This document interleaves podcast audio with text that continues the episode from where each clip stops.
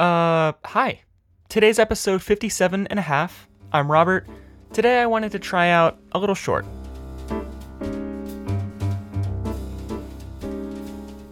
Everyone likes shorts, you know, reels, YouTube shorts, khakis, Kevin Hart. So why not podcast shorts? I'm trying it out.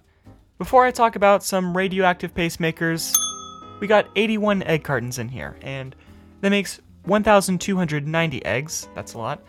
Uh, this short was inspired by a Wall Street Journal article where a woman came into Hahnemann University Hospital in Philadelphia with a plutonium powered pacemaker.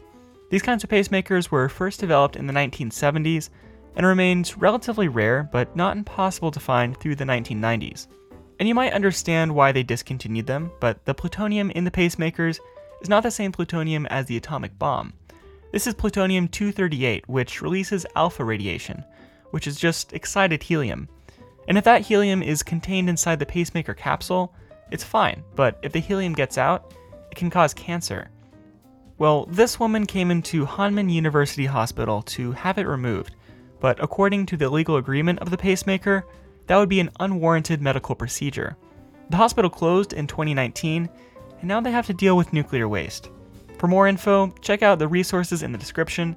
That's been it, and let me know if you like the shorts. So, until next time.